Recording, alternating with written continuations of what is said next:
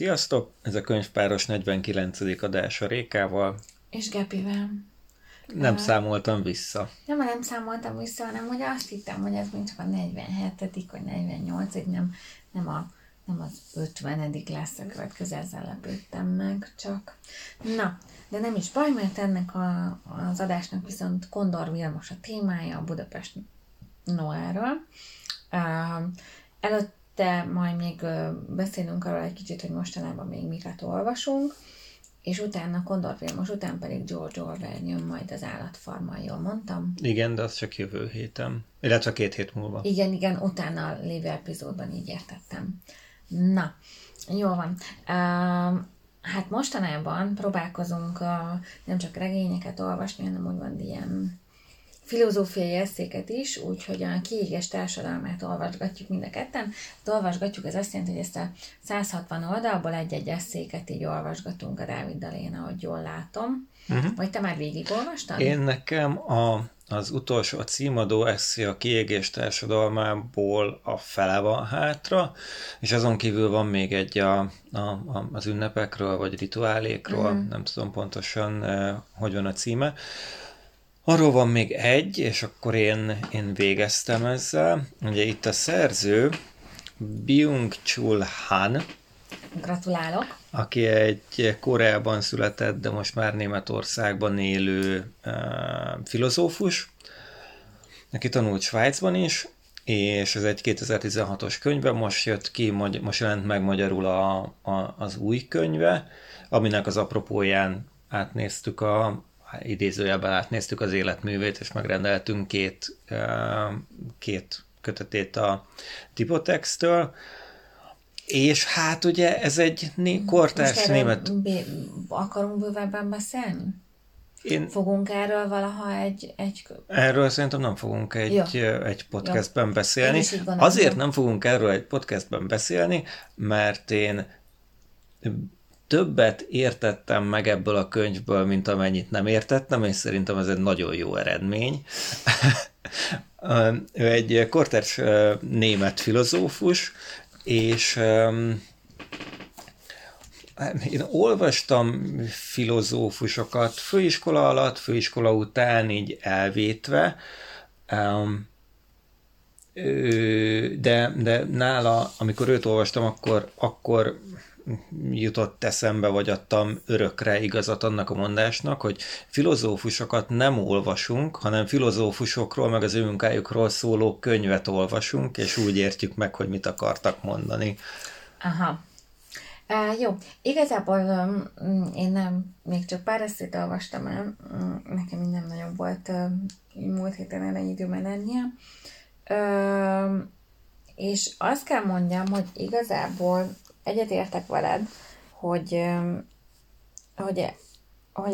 ez egy nagy segítség, amit mondtál, de azért ezek nem annyira nagyon, tehát eddig nekem nem tűnik annyira nehéznek, annyit kell csinálni, hogy le kell fordítani, amit mond. Tehát nekem ebben kicsit több gyakorlatom van, mint a Dávidnak, mert ugye én a pszichológiai 5 év alatt az első 2-3 évben azon szenvedtem, hogy azok a úgymond megtanuljak pszichológusul, és hogy ez is egy nyelv, tehát hogy használunk olyan szavakat, szakifejezéseket, amiket te úgy használsz, és ez is egy csomó ilyet használ. Itt ebbe az a rész, hogy ez nem egy szakmai nyelvet használ, hanem ő kitalál dolgokat, és azzal egy párhuzamba mondja, és meg kell találni az ő szótárát is ehhez. De azt egyébként definiálja is, hogy mit jelent az, hogy más, meg hogy mit jelent az, hogy immunrendszer, meg mit jelent az. Igen, nem az ő rendszerére gondolok, hanem a nyelvezetére, Dávid. Nem arra, amit ő mond, kitalál, hanem ahhoz, hogy eljussál az a rendszerhez. Tehát egy csomó olyan szót használ, amit te nem így használsz. De ez csak akkor... ilyen sokkal fellengzősebben, meg mit tudom én, hogy használja. Nem, ez a már, nem a rendszerére mondom. És ez nem a filozófiának a szaknyelve? Honnan tudjam? Hát nem, én nem tanultam annyi filozófiát, tehát hogy nem tudom, hogy milyen szaknyelve a filozófiának. Szerintem a filozófiának az a szaknyelve, hogy használni olyan terminológiákat, kifejezéseket, amiket ő egy ilyen kicsikét ilyen magasztosabb mázzal lemon, és akkor olvasod. Szerintem én felröhögtem, amikor elolvastam azt a mondatot, ezt szeretném felolvasni. Minden kornak megvan a maga vezető betegsége. Így létezett például egykoron a baktériumok kora, ami azonban legkésőbb az antibiotikumok feltalálásakor véget ért. Annak ellenére, hogy tagadhatatlanul tartunk egy influenza járványtól. Ma mégsem a vírusok korában élünk. Na, itt hangosan rögtem fel, pedig este 9-kor izével olvastam, tehát vicces a fiatalember. Jó, mentségére legyen szó, hogy ez egy tényleg 2016-os könyv, de szóval... Nekem az volt az érzésem, hogy ez nagyon egy berlini értelmiségnek szóló könyv, meg berlini értelmiségről szóló könyv, meg berlini marketingesekről, meg mit tudom én, termékmenedzserekről szóló könyv, és a kisvárosi gyári munkás az ő életére nem feltétlenül igaz minden, amit itt elmondott. Én úgy gondolom, hogy ez a könyv a jövőről szól, úgy, hogy a társadalomnak egy része már abban a jövőben él, de a sarki fodrász az nem úgy éli meg az életét, mint ahogy ő leírja ebben a könyvben. Hanem mondjuk ő ha két generációval utána következő sarki fodrász fogja úgy élni az életét. Nem olvastam ezt a könyvet így ez végig, de azt... Nem értek teljesen egyet vele. Értem, amit mondasz, de nem értek teljesen egyet ezzel. Tehát szerintem már egy csomó olyan dolgot mond ez a csávó, amit már Erich Fromm is megírt az 50-es években. Tehát nem... Szerintem itt újra van csomagolva pár gondolat, és hogy azt kell mondanom, hogy szerintem én nem értek ezzel egyet, amit te mondasz. Igen, úgy beszél, meg arról szól, tehát arról az illetről, hogy nyilván nem egy osztrák kisvárosban élő fodrász csaj az olvasásnak a célközönsége, de hogy ne szólna róla is, ezt én így nem tudom megállapítani. Tehát érdekes, amit mondasz, nekem az így nem jutott erről eszembe. Biztos, hogy nem neki írta. Lehet, hogy ez a fele szól róla, amit nem értettem meg. Vigyelj, lehet, hogy ez a fele, amit én még nem értettem meg, lehet, hogy az meg a berlini értelmiségéről szól. Na mindegy, érdemes néha ilyen könyveket olvasni, nekem azért tetszik, nagyon más típusú olvasás, tehát én nagyon gyorsan olvasok, ezt nem tudom olyan gyorsan olvasni nyilvánvalóan. És hogyha már itt vagyunk, akkor egy másik könyv, amit olvasok, most többet olvasok párhuzamosan. Ezt ilyet ritkán szoktál csinálni. Igen, szóval a másik könyv, ami ehhez hasonló, az Jordan B. Petersontól a 12 szabály az élethez? Igen, mert hogy 12 Rules for Life-ot akartam, mondani. Dávid magyar hangja, Balog Réka. Igen, és ott én az első 3 vagy első 4 szabályt olvastam el, és itt viszont, ez viszont amit elmondtunk az előző könyvről, annak egy kicsit az ellenkezője, hogyha nem is a teljesen tükörképe, de mindenképpen a spektrum másik végén van. A Peterson a 78. oldalon meg is fejti a saját könyvét, azt írja, hogy mindezt már tudjuk, de nem tudjuk, hogy tudjuk.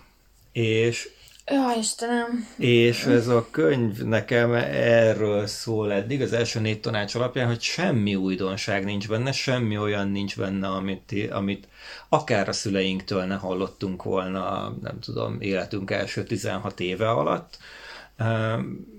mégis megírta ezt a könyvet, bestseller lett, befutott vele, celeb, pop filozófus, pszichológus lett belőle. Most, ha visszatérünk a kiégés társadalmára az előző könyvnél, én is mondtam, hogy én egy csomó gondolatot látok, ami mondjuk az 50-es években íródott Erich Fromm könyvben is benne van, vagy még korábban, nem tudom, hogy ez a könyv mikor íródott. Itt nem arról van szó, ez arról van szó, hogy mindig valami új formát, új nyelvet, új dolgot találnak ezeknek a gondolatoknak. Tehát, új célközönséget? Nem is az, hogy célközönség nevét, hanem mindig az éppen adott nyelvezethez, korszellemhez, valamihez igazítják a dolgokat. És hogy szerintem ez mondjuk így, hogy a 2000-es évek elején nem volt olyan középkorú háziasszony, aki ne olvasott volna Coelho-t, mert akkor a Coelho volt a valami, és az kapta meg a korszellemet és a mindent. Tehát mindig van valami, ami így nagyon próbálja. Lehet, hogy ő a kiégés társadalomra a berlini értelmiséget találta meg, a Jordan B. Peterson a Trumpból kiábrándult amerikaiakat, nem tudjuk, tehát, hogy valakit úgy egy nagyobb csoportot ezek megfognak. Minél általánosabb bullshit, annál egyszerűbb. Itthoni művelője Oravec Nóra, tehát volt. Most már nem ő, most már a TikTok influencerek, meg ilyenek, de hát mi ettől mi már nagyon... Mi milyen generáció vagyunk? Mi az Y, de mi éppen Y-osok vagyunk. Nem? Éppen. Tehát, hogy azért mi a rendszerváltásnál óvodások voltunk. Most azért egy eléggé széles spektrumot, egy széles, nem tudom, halmazt határoztunk meg, amiben a kiégés társadalma, az Oravec Nóra, meg a 12 szabály az így egymás mellé kerül. Azért ezek a spektrumnak szerintem, hogyha a 12 szabály a spektrumnak a közepe, akkor az egyik széle, vagy egyik széle felé megy a kiégés társadalma, a másik széle felé meg a Oravec Nóra és miért kell spektrumra rakni őket? Én csak annyit mondtam, hogy az adott korszellemben egy nagy tömeg megtalálja, és úgy érzi, hogy a hangját adja. Azért, mert szerintem félreérthető, és én félre is értettem, mert én azt értettem, hogy ezeket összehasonlítod egymáshoz. Olyan, mint amikor azt mondjuk, hogy valaki úgy viselkedik, mint ahogy a 30-as éveknek a végén viselkedtek, és akkor az azt jelenti, hogy lenáciztad, pedig nem náciztad le, hanem csak... Mondjuk lehet, hogy arra gondoltam el, hogy egy amerikai jazz hallgató, kellemes gentleman újságíró. Igen. Na jó van. Egy kicsikét erre rávezettük, mert Gordon Vilmos, na én ezt fogom, ez a Kondor Vilmos, Gordon Zsigmond, ez nekem így egybecseng. Ma is voltam a könyvtárban, és ma is levettem egy Kondor Vilmost. Én tényleg rajongó lettem.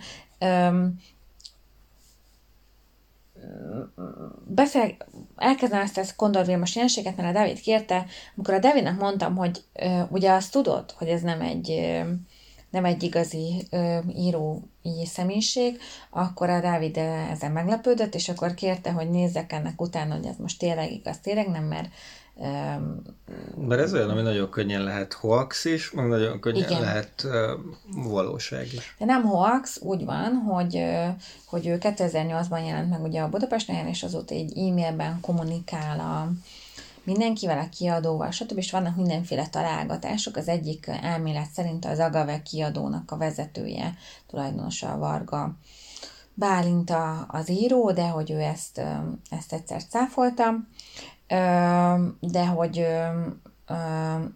nem, egy darab vmn.hu-s interjú van, amikor a Kemény Zsófival írt közösen könyvet a Kondor Vilmos, akkor csináltak egy ilyen közös interjút, és elvileg a Gyárfás Dorka, aki készítette, élőben látta Kondor Vilmos, tehát hogy tudja, hogy ki az.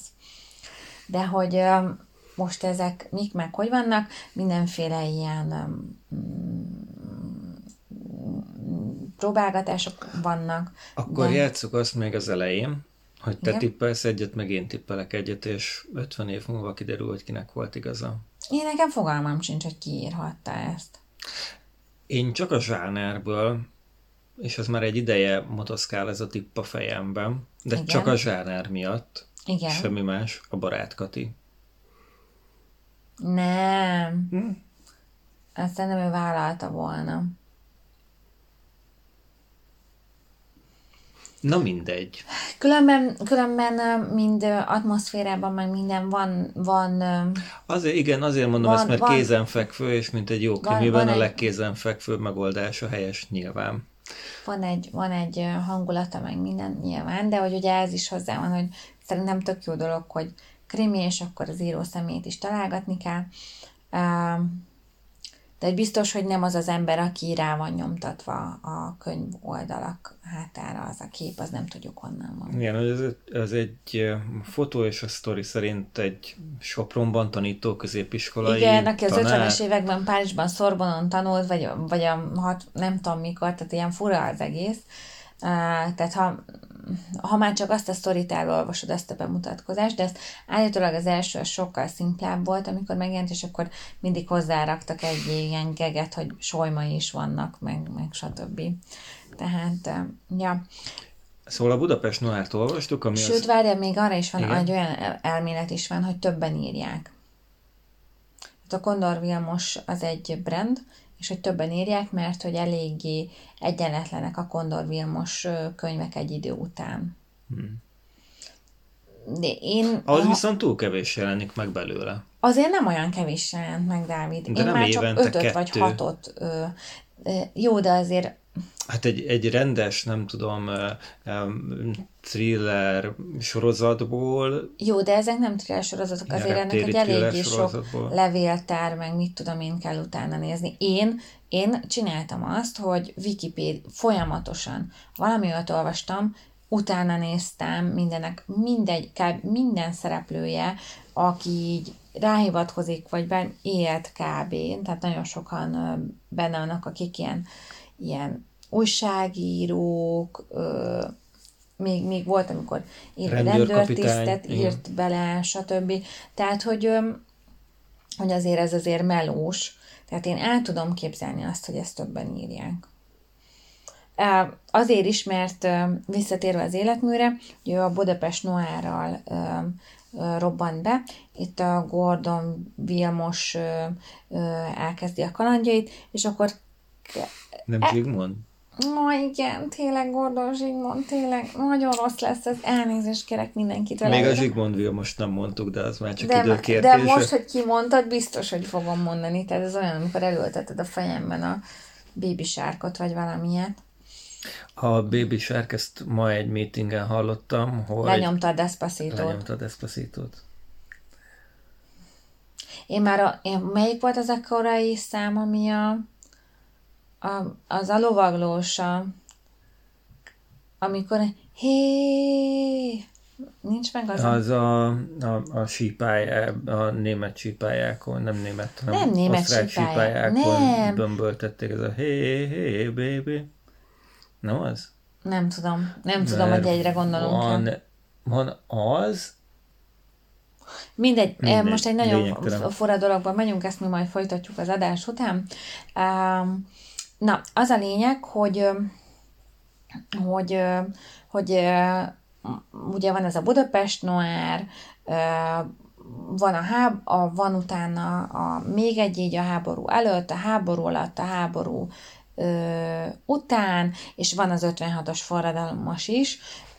Én a Gordon Zsigmondos könyvekből az elsőt és az utolsót olvastam. Ezen kívül van ilyen úgymond novellás kötet, tehát ez 4 könyv vagy 5. Akkor van a Bestiális Magda, az egy plusz egy ilyen novellás kötet, abban is Gordon Zsigmondos sztorik vannak, és akkor van a koronás könyvek, amiből azt hiszem, hogy mind a 3 megjelent. Én az elsőt olvastam, a másik Szánsegédet, és az nagyon más. Nagyon más, és egyetértek, én most olvastam 1-2 dolgot, nagyon egyenletlen is. Tehát, de hogy regényen belül egyenetlen, vagy a regények egymáshoz képest egyenetlenek? Nekem most nem tudom, mert ugye én a Budapest novemberben olvastam meg meg a Budapest Noirt, meg a Bestiálisat, és hogy a Bestiálisban nagyon lehetett érezni, hogy ennyien letlenek a sztorik.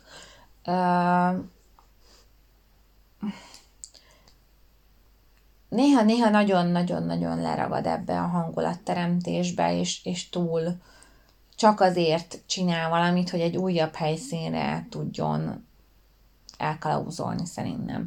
És ez a másik szántsegédbe, ez nagyon-nagyon-nagyon... Megvan, vagy nincs?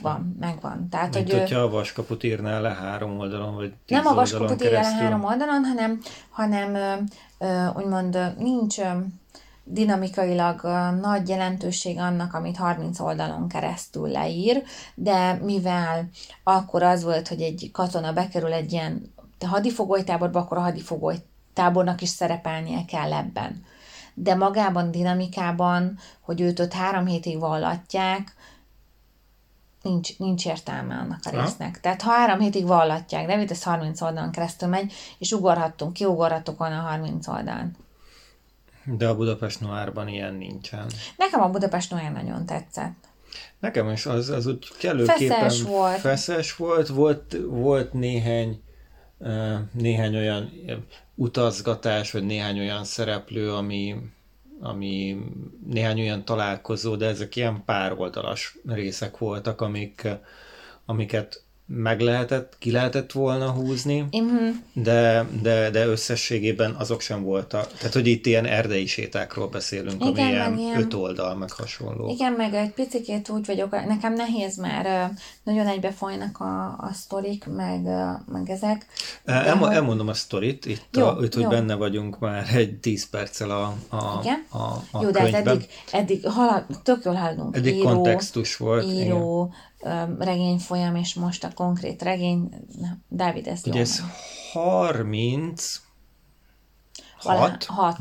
6, mert 4-ben most nem tudom már pontosan, de tehát, hogy ez akkor játszódik, amikor Gömbös meghal, és úgy kezdődik a könyv, hogy meghalt.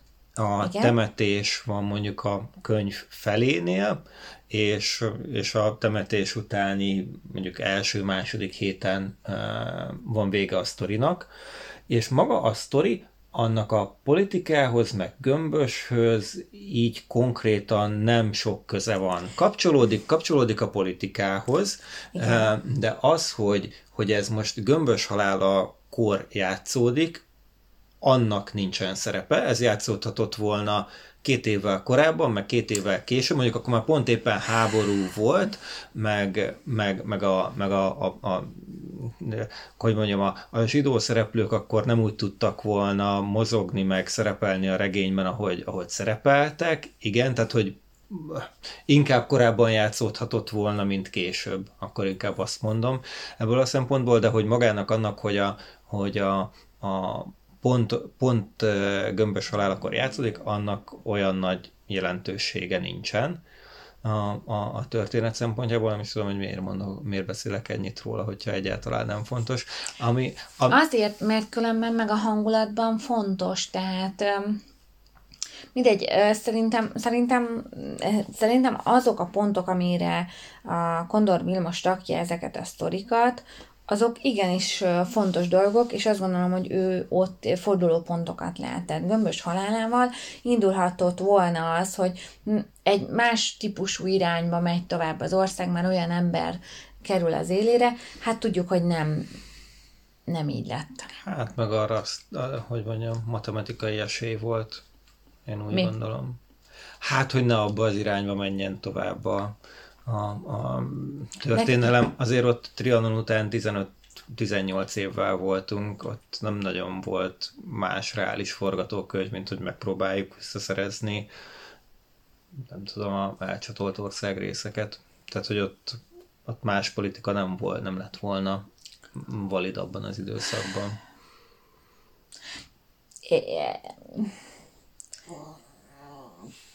De egyetértek, de közben meg Na mindegy, nem menjünk ebbe a trianonos dologba bele, főleg azért, mert inkább... Mert egyébként annak meg a regényhez nagyon sok köze így nincsen. Magához a regényhez nincs, mert hogy egy elég jó krimiszálat visz végig az író. Ugye a Zsigmond egy újságíró, bűnügyi hírekkel foglalkozik,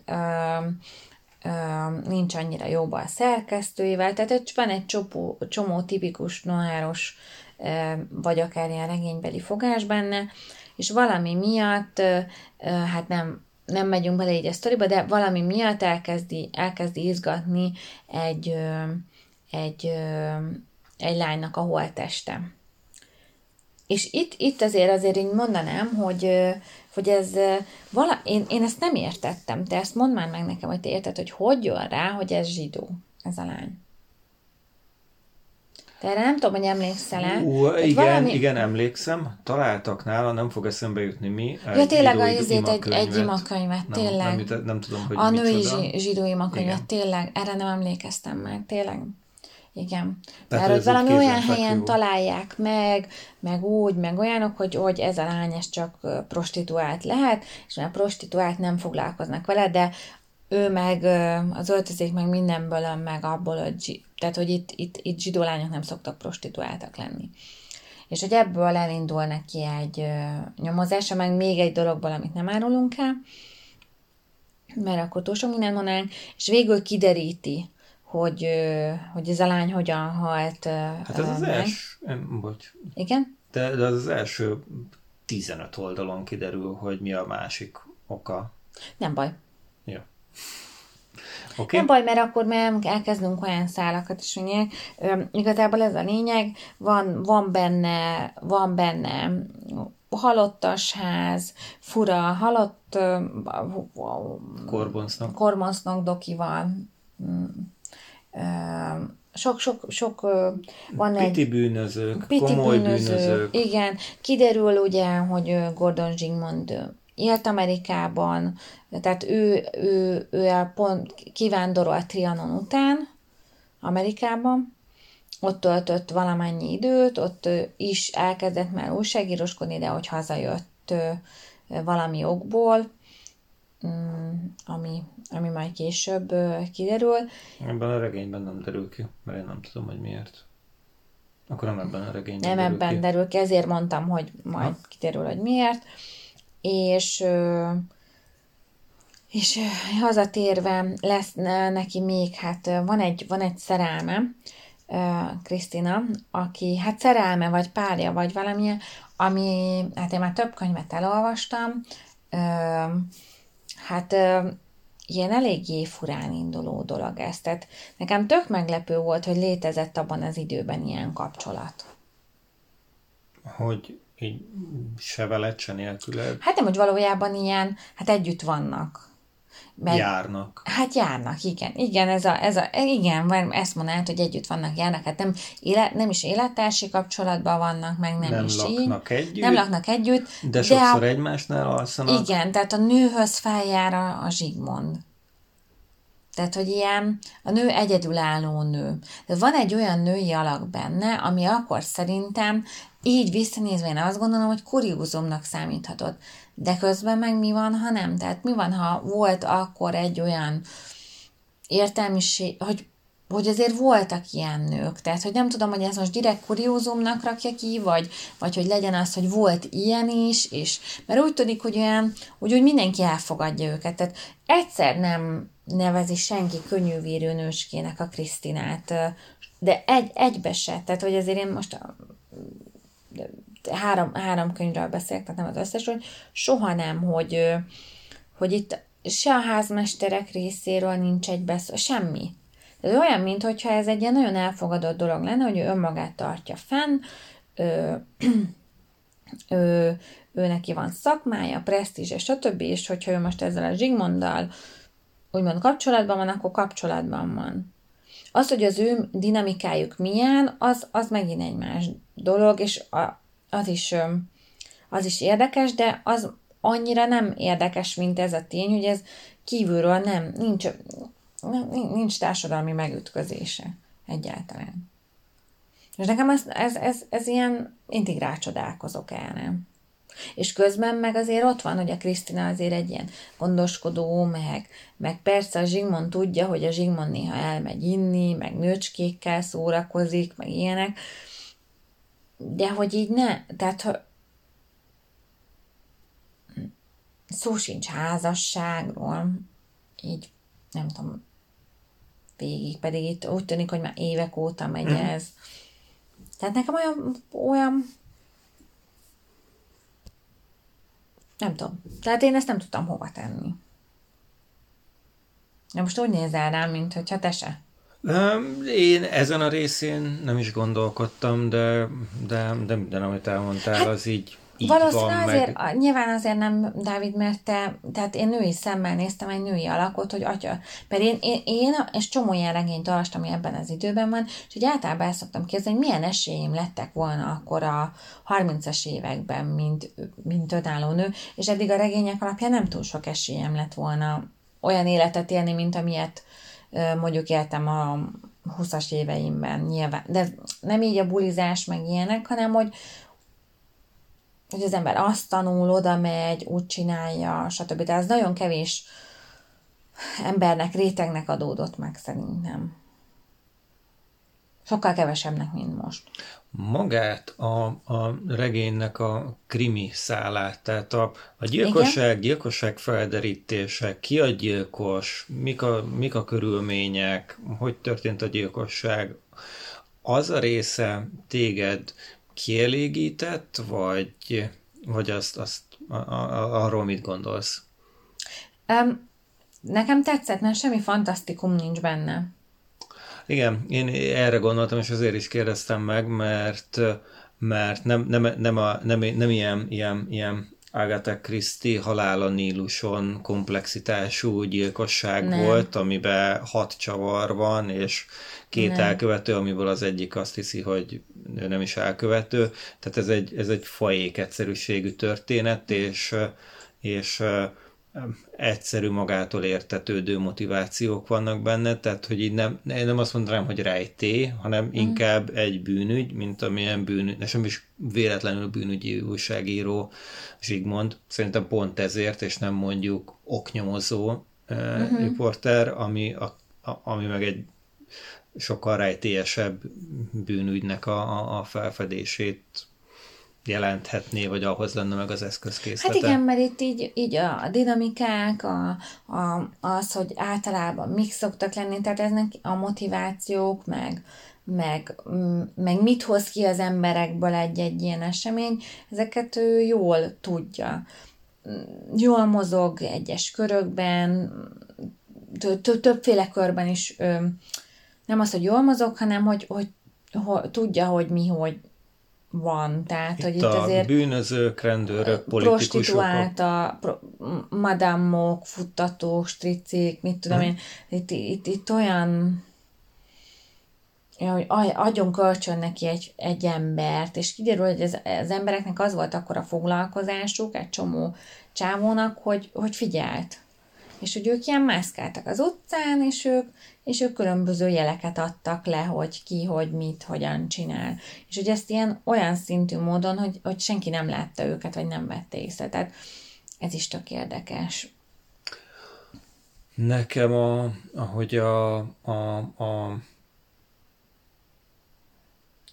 néhány olyan mozzanat, meg mozdulat, meg megoldás volt a regényben, főleg a legvégén, ami, és nem a gyilkosság felderítése, hanem ami utána következett, ami kicsit ilyen isteni beavatkozás, vagy olyan... Mire gondolsz most így értelem? Az az árvaházas dolog, vagy melyikre? Nem, még az árvaházas utáni, amikor mennyire spoilerezzünk egyáltalán, ne. Amikor a gyilkos elnyeri méltó büntetését, igen? És ahogy az elnyerés történik, az nekem kicsit olyan isteni beavatkozás, tehát hogy azt ugye Zsigmond irányítja, meg ő hogy mondjam, állítja fel a kelepcét, de de ahhoz nagyon nagy szerencse kellett, hogy ezek a dolgok úgy történjenek, és úgy menjen minden végig, hogy a gyilkos elnyerje a méltó büntetését, vagy azt a büntetést, amit kap a regényben. Hát, jó, igen, igen. Meg azért Zsigmondnak vannak ilyen, hát ilyen nagyon pátoszos dolgai, hogy azért ő igazságot akar valahogy szolgáltatni a végén, és hogy így, hogy szenvedjen a... Tehát, hogy nem tudom, tehát szerintem kellenek az ilyen hősök, mert hogy végig kérdezi a Krisztina is, hogy miért csinálja ezt magával, Zsigmond, végig magázódnak, ez még nagyon tetszik, egy modern kapcsolat, és végig magázódnak, és 56-ban is még magázódnak, pedig akkor nem, ez nem spoiler, de akkor már férj és feleség. És akkor is magázódnak, tehát tök durva. És olvasni, hát nyilván ez akkor nagyon megszokott volt, és ugye Krisztina is mindig kérdezi, hogy miért csinálja ezt magával Zsigmond, ilyenek, hát ugye veszélybe kerül, megverik, betörik az órát, eltűnik, stb. Ilyenek, és úgy mondja, hogy nem tudja megmondani, csak valami hajtja ezt az embert, és ez szerintem egy ilyen nagyon fejlett igazságérzet az, ami hajtja őt, és ezt olyan jó olvasni. Tehát én szeretném, ha több Gordon Zsigmond lenne ma a világban.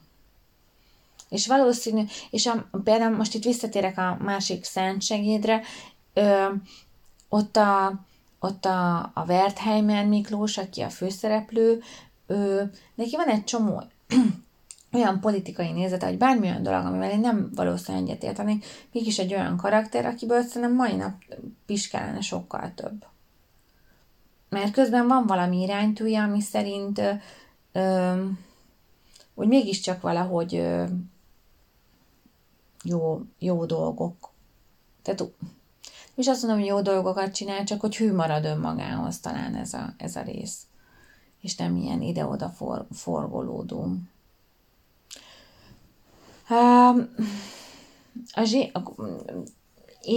Én valószínűleg minden Kondor Vilmos könyvet el fogok olvasni.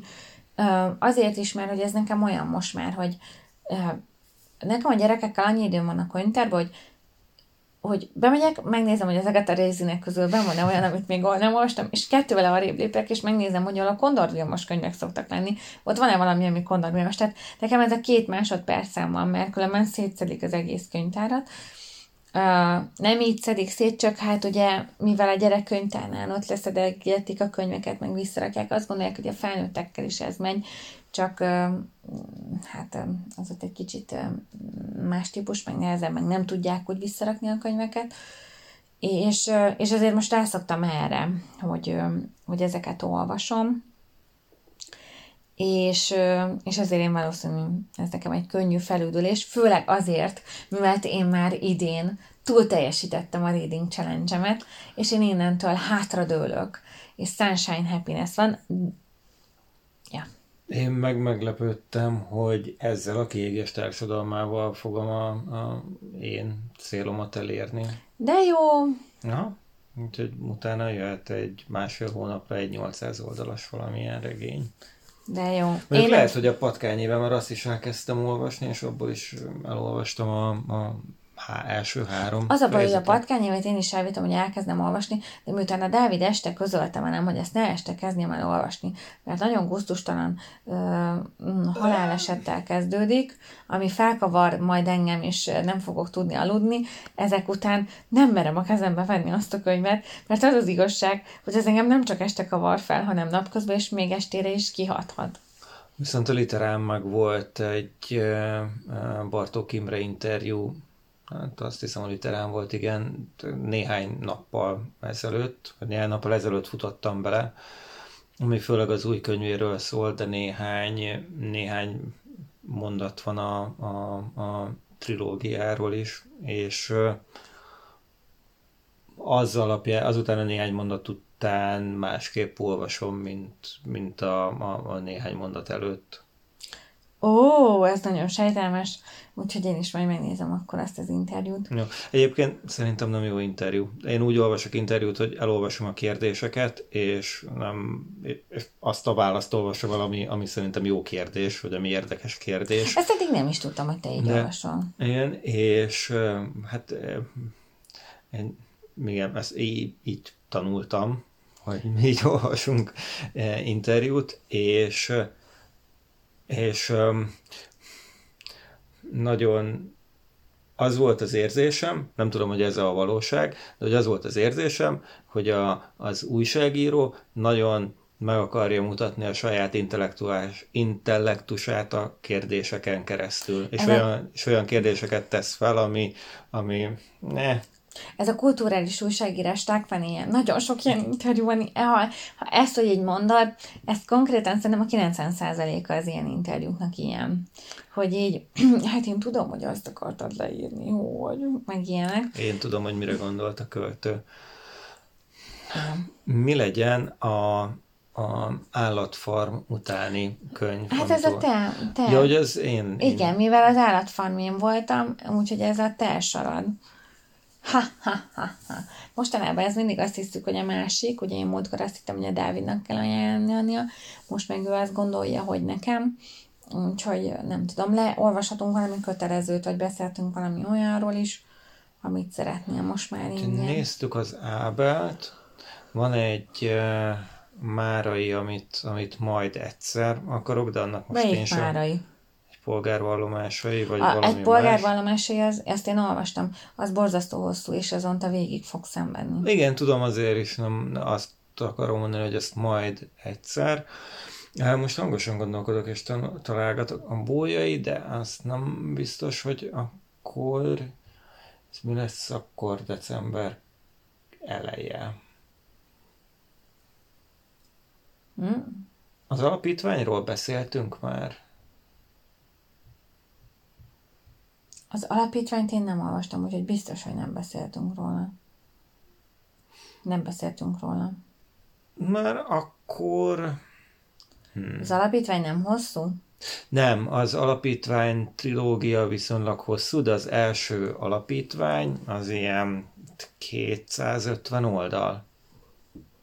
Jó, hát bocsánat az ásításért, csak kicsit álmosodtam. Jó, és akkor beszélhetünk alapítványról. Tehát akkor ez egy ilyen amúgy nézem, az az évünk ilyen kötelezős, kicsit ilyen mesés, meg kicsit ilyen science fiction-ös. Ilyen alap science fiction. Idén olvastak a Dűnét, olvastunk egy csomó mesét, kötelezőket. Tehát most nem annyira kortárs irodalmi a dolog. Hát azért idén olvastunk, meg ez még nem a számvetőadás. Jó, majd megbeszéljük, hogy mit olvastunk. Én nagyon büszke vagyok az idei évemre, és még nagyon jó lesz ez az év. Jó van. Ha bárkinek bármi visszajelzése van, könyv ajánlója vagy ilyenek, akkor nyugodtan írjon nekünk bármilyen felületen. És sziasztok!